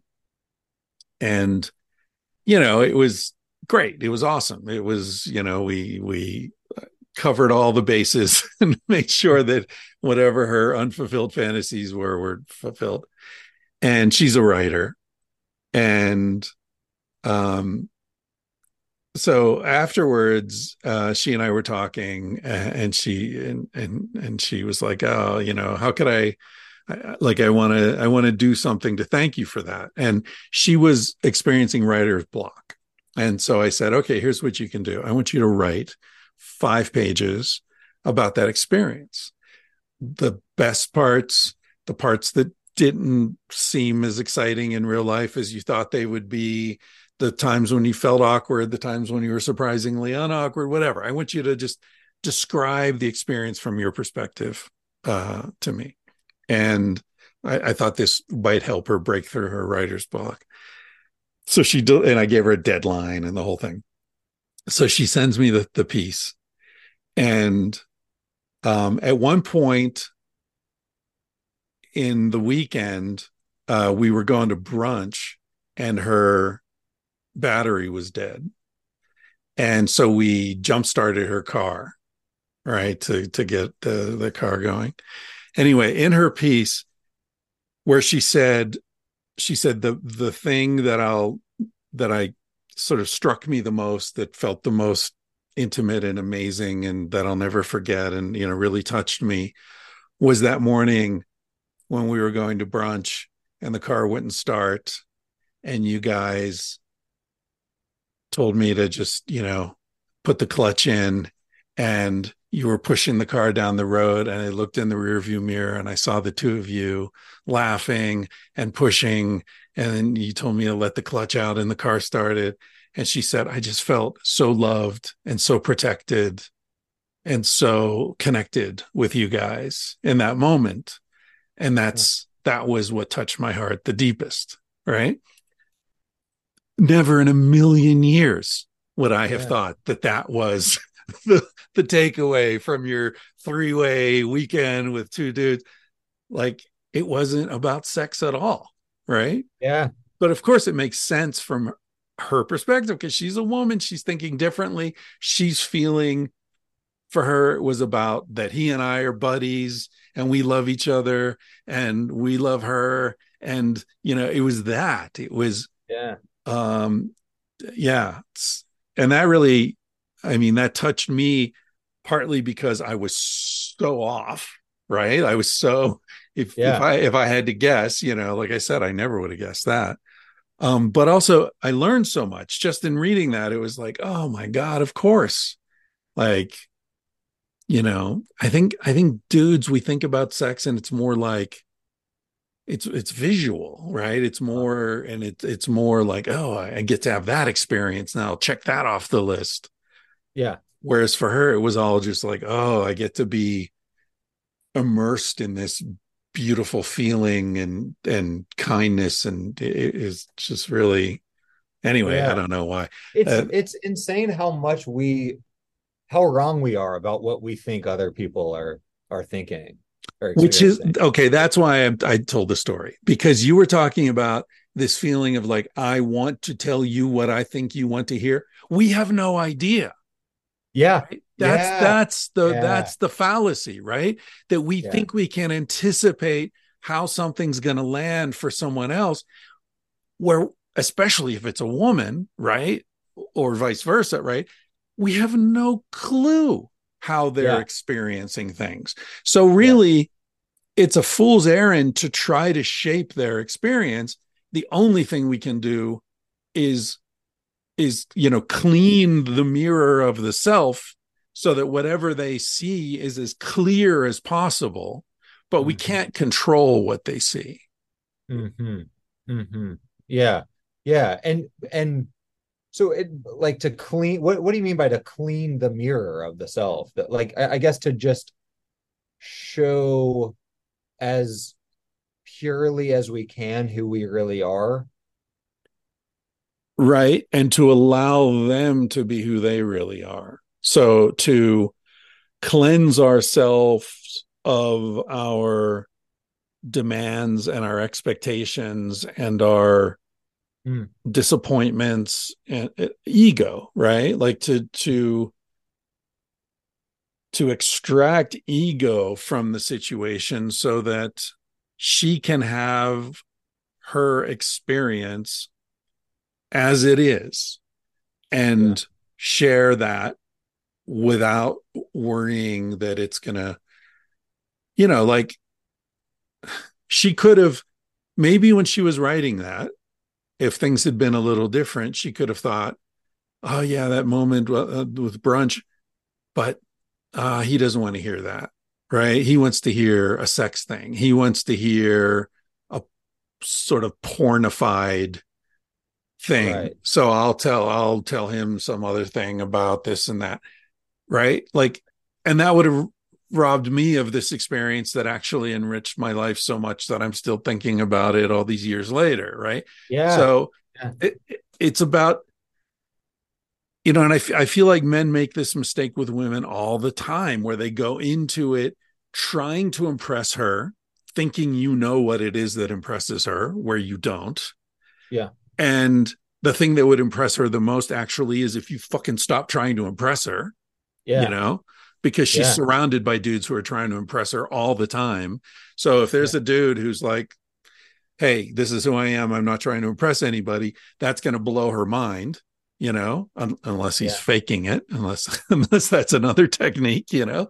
Right. Um, but uh I, I just feel like, yeah, cleansing the mirror of the self is for me, it's about like get my own shit straight and not apologize, not make excuses, not try to shape anyone else's experience. Yeah. And and let things happen the way they happen, including if that results in rejection. Right. Right? Like I need to be big enough to just be like, okay, that's fine. You Has you that, think Go ahead. Is that is that something that that um willingness to to cleanse the mirror and, and to kind of be yourself and to be okay with rejection to just put yourself out there has that been something that has developed over time in your life? Like has that has that have you always been just like willing to do that or have you you know when you were my age were you more performative and and kind of eh, you know like have you have you had to kind of push push through that you know and, and even now i mean do you continue to like as you're you know looking at that roma just deciding whether or not to release it you know do, do you have to battle like a voice that's like be yourself versus a voice that's like but they're gonna hate you you know? Uh yeah i mean it's I, I guess there's still definitely that internal dialogue but uh at this point i feel i feel like it's a like it's a muscle that maybe you know when you start using it it's weak and it gets tired quickly and then the more you use it the stronger it gets and and then you yeah. kind of stop thinking about it. Yeah. Um you know like i used to think about typing. I used to like think about typing. I used to make a lot of mistakes and then and then after a certain time like you just get I, I just type and i don't even think about it anymore. So it's kind of like that. Um you know when i was young i lied a lot.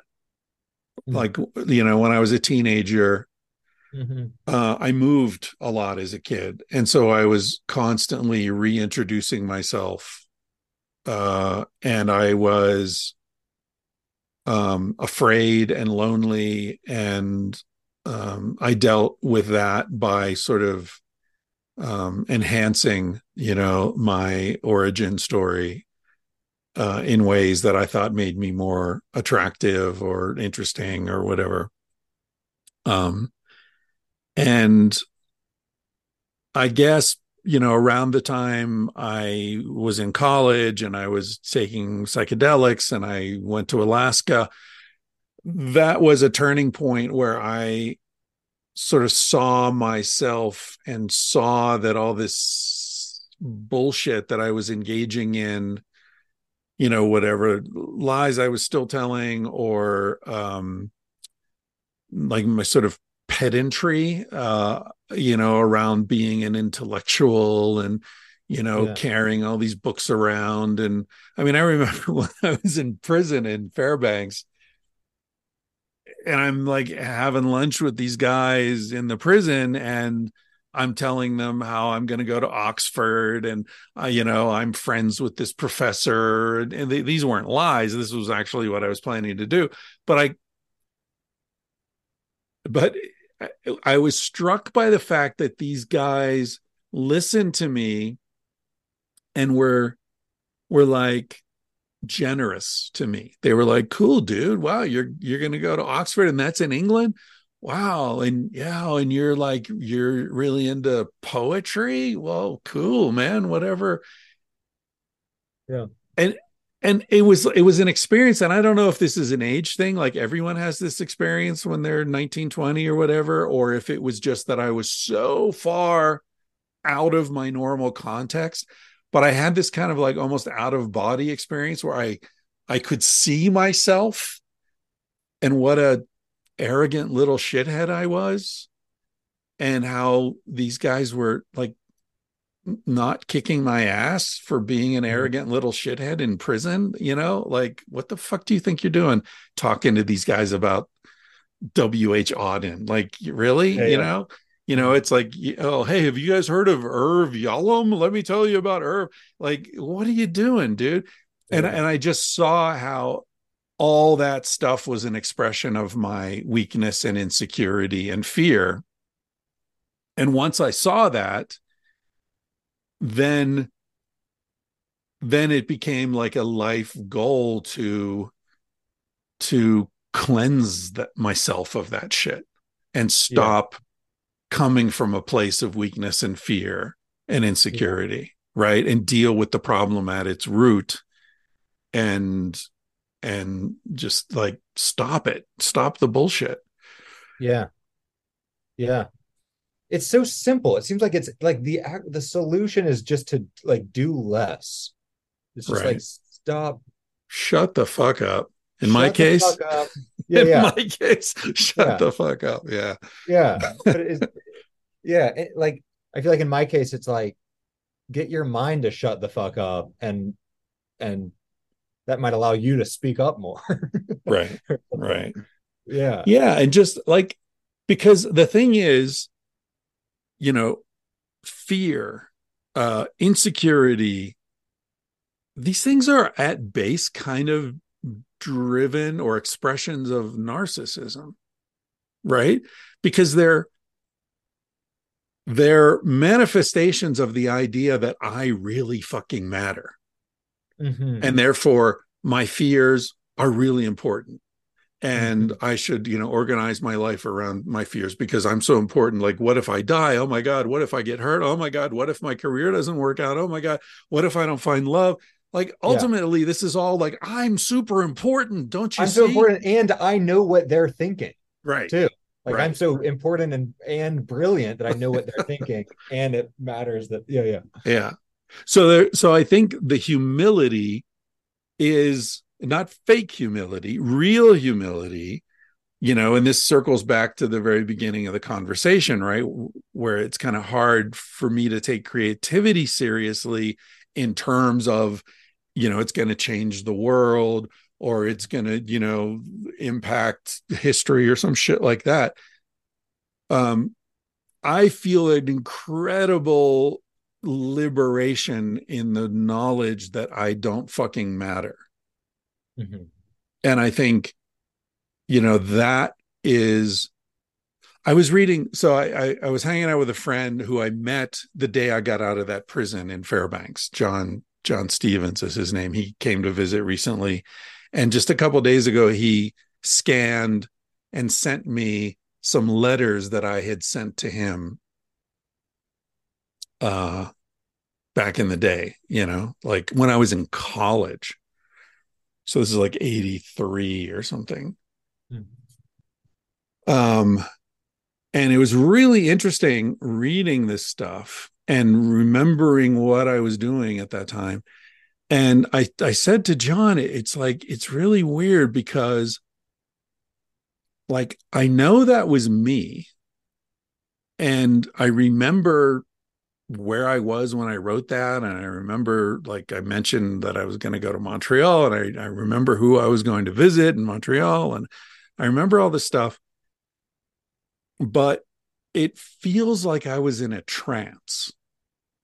Like it was me, but it was like I wasn't thinking straight. I was, I, I, I like my motivations and are are sort of mysterious to me from this perspective, and and I feel I've been having this feeling a lot recently that like it's almost like being young you're you're intoxicated by something and as you get older the intoxication gradually wears off mm-hmm. and and i feel like the older i get the less intoxicated i am mm. and the more obvious it is how intoxicated i was when i was younger yeah and, and i see the intoxication of other people younger people can I you see. are you is it clear what the intoxication is? I mean, at least for you, like I'm like because I might still be intoxicated. I probably am. Well, like, we all like, are to some extent, but I think that's yeah. what it is. The intoxication is is all the bullshit we're carrying around. Yeah. It's all the projection and the expectation and the fear of what's going to happen and the denial of the fact that we're afraid about what's going to happen so the the fake you know the bravado and the, mm-hmm. the macho posturing and the the like the all the fears of things that never as you get older you realize that's not going to happen like i haven't been in a fist fight since i was in 6th grade but how mm-hmm. much time have i spent fantasizing about you know, this guy's going to attack me and I'm going to do this and I'm going to do that. And I've good thing I'm wearing my knife or, you know, I used to yeah, fucking yeah. carry a knife when I lived in New York and, and, and other places. Like, uh, you know, I've got a weapon. Like, why? I don't need a fucking weapon. I used to, yeah. I mean, I grew up in a time when the big danger on TV was quicksand. Everybody was always getting fucking right, caught right. in quicksand. I've never right. fucking seen quicksand, right? Yeah. But how many hours have have I spent in my head remembering that like oh if you're caught in quicksand you got to lie flat on the top and find yeah. a branch and like I, I thought think... quicksand was going to be a huge issue when I was a kid. I thought that was going to be a big, big deal in my life. So, and I think that's, I mean, that's a metaphor for life in general. I think we're inculcated with all these fears of things that never fucking happen. They're not really yeah, something yeah. to worry about, you know? Yeah. Yeah. It's almost like we're intoxicated on the illusion that we can control any of it right. or something. Like we're yeah. drunk on the on the delusion of control that I can, you know, protect myself with this little pocket knife or like I can figure out what other people's expectations are and then figure out exactly how to like hide my imposterness and whatever blah blah blah. It's just it seems like it's it's all like i don't know. I i, I just feel like it's this illusion of like if you think about this thing you can figure it out and control it when really it's right. just like no you're just you're just riding on a on a horse and that horse is going to do whatever it wants and just enjoy the ride or something yeah and the, there's that navajo expression it's easiest to ride a horse in the direction it's going mm. Mm. right yeah and so I, I mean i think you know the theme of this conversation i think a lot of it from my perspective is letting go right yeah. you're you're letting go of demands you're letting go of expectations you're letting go of your your ego you know we started off talking about you know my conversation with the guy from taylor right like i've let go of the idea that i'm ever going to be any kind of important you know significant musical artist which actually allows me i hope to just enjoy the process of fucking around and and mm-hmm. learning and you know, I, I told him about this conversation Daniel Lanois had with Rick Beato, and there's this moment where Lanois says, maybe I've said this to you, um, you know, that people come to him for advice all the time, right? Should I go to Juilliard? Should I go to Berklee? Should I do? And he's like, oh no, just just play me three notes that you love, mm-hmm. right? Mm-hmm. And like if the if the student knows what he's talking about, then there's something to talk about if the student's like what the fuck are you talking about let me play you you know chopin's you know prelude number seven like no it's about like let go of all that. Do you mm-hmm. love this? Do you do you get excited by this? Does this you know feel as if you're touching something sacred? Because if mm-hmm. it doesn't fuck it right? And so that's the thing like for me, the only thing that's truly um, rewarding is if I feel like somehow there's something sacred here. Mm. Right. Uh, mm. Whether it's a state of flow or it's just being in a state of um, just as honest as I can possibly be. Yeah, like there's a there seems like there's a way to be to hold your honest true self as sacred and worth sharing without getting egoic about it. Right. Something. It's like without it's like making cookies. You're going to a, a you know, uh what what is what's that called? A dinner where everyone brings their brings something. Potluck. A potluck. yeah So you're going to a potluck dinner and you make these cookies. You really like these cookies. You've you you love making them. And you bring them to the dinner and you put them on the table.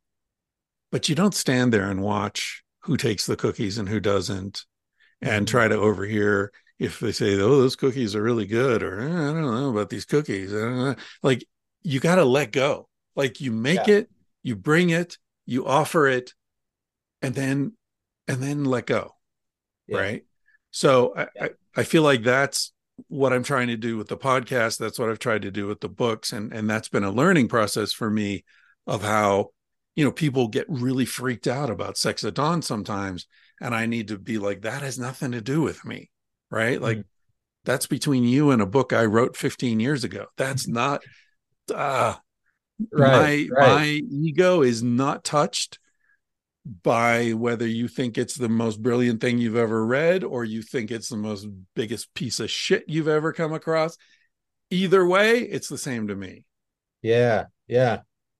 I love the the potluck metaphor. Like I feel like what I'm what it has me thinking is like I with my music, you know, for example, I feel like I need to I, I want to go to the potluck. I love potlucks. So I I need to buy the ingredients and you know get myself to sit down and you know just preheat the oven or whatever. And and and make the you know set set about the conditions to where you know good cookies can potentially come out of this. And then if i feel like i made good cookies to actually be bold enough to bring them and put them put that you know plate of cookies out and but then then go socialize and have fun and live life not not get occupied on like am i i'm only good enough if people eat my cookies or something right. Exactly. But like I do think I need a I need a I, I I need to kind of push myself to a little bit to go down into the mine shaft or whatever. I'm I'm blending all the metaphors at this point, but to to actually cook the damn cookies and bring them to the damn potluck. Like I I I do want that deep down, you know, and yeah. and and and so that takes a little concerted maybe even you know kind of disciplined effort to to actually you know create something and and kind of finish or abandon it. Um and and and offer but, it. And offer it. Yeah. Yeah. But but that but that's your discipline. i think that's your discipline is is the no strings attached offering yeah yeah yeah that's the end goal is to make something that you can offer that maybe you even think taste good. Like you think the cookies have the right amount of yeah. chocolate chips in them. Well, you're not going to offer them if you think they're shit, right? Yeah, yeah, I yeah. Mean, so they've got to be good enough to yeah. offer. You've yeah. got to enjoy it and say, well, maybe you will, maybe you won't. I don't know. That's not up to me, right? That's out of my hands, and and it's not a judgment on me. It's a judgment on this on these cookies. Yeah, yeah, yeah, and and who knows whether you like them or not. Who knows whether you know the conditions in the world are such that make right. those cookies taste good or whatever. Or maybe you've gone to a party of people who are you know gluten sensitive and you made fucking right, right. oatmeal cookies. Like well that doesn't mean they're bad cookies that nobody ate any right? Yes that's true. So, that's true. Yeah. yeah yeah have you ever seen um uh searching for sugar man oh i love that yeah yeah it's one of my favorite documentaries well, I, I feel like he exemplifies this, right? Like he created yeah. his music. It seemed like nobody was eating his cookies and he forgot about it. And it turns yeah. out somebody took his cookies to a different party where they were, you know, everyone's favorite thing. And he had no yeah. idea. I mean, what an amazing, yeah, you know, egolessness. You know, the guy. Yeah, was he was so, like working as a roofer or something. He was doing yeah. demo in Detroit yeah, yeah, yeah. down yeah. walls, but he wore a suit to work. I mean, yeah, what? Yeah. yeah, I love that film. Yeah, I do too. I do too. Yeah, and that music, I listen to Rodriguez all the time. Yeah, it's incredibly good music. Yeah, yeah, crazy. All right, dude. Speaking of cookies, I gotta go eat. All right. Well, Chris, I I just I I feel like I've I've thanked you ad nauseum throughout these three mentorship moments, but I, I just as it's coming to a close, man, I, I got to thank you one more time. Like this, this, you know, I, I, I started this with just a wild email that I never thought would be responded, and you know, now I'm, I feel like I'm leaving with like, you know, quit my job. I'm going to Hawaii to farm. I've had a lot of extremely, extremely useful and important and and clarifying conversations with my with my girlfriend about monogamy and our relationship and I've I've learned what it's like to to be on a podcast and to talk to someone who I deeply, deeply respect. And now I've got this this kind of new these thoughts on on on art and creation to think about and and performativeness. I just have gotten so much out of this. And you know, I know you kind of took a chance on bringing a random stranger on onto your your podcast. And I just I really appreciate that. And I appreciate all the authentic amazing stuff you put out into into the world. And and so thanks man. really appreciate you sir. Yeah. Well you know don't be a stranger. I won't. Always take you happy, up on that. always yeah. happy to chat whether it's you know for publication or or just privately yeah back thanks. at you and and thanks yeah i mean look the value of this is i think mostly in in the kinds of questions that you bring and and the thoughtfulness that that uh, you bring to the conversation. So I really appreciate that. I feel like it's I can't think of anything that's a better use of my time than engaging uh, with somebody like you. So oh man. Thank you for that. He said, "Baby, what's a big deal? Feel what you want to feel."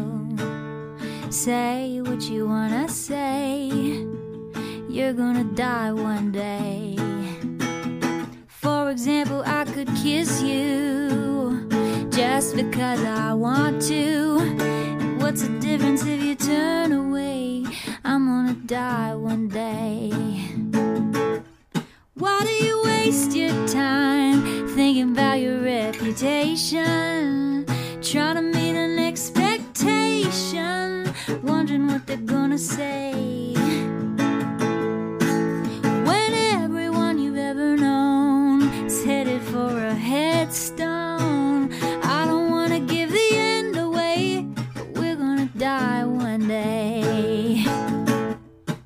Your body is an animal, doesn't ask for much. A little music and a soft touch.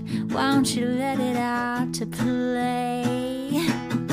Your heart is in a bird cage, singing in your chest.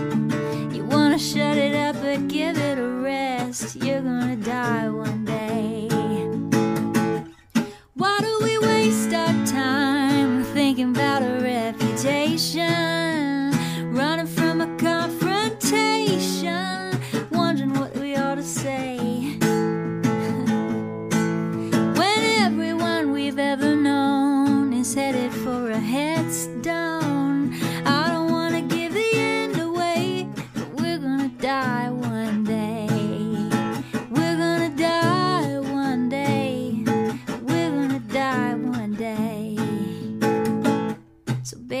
a big deal?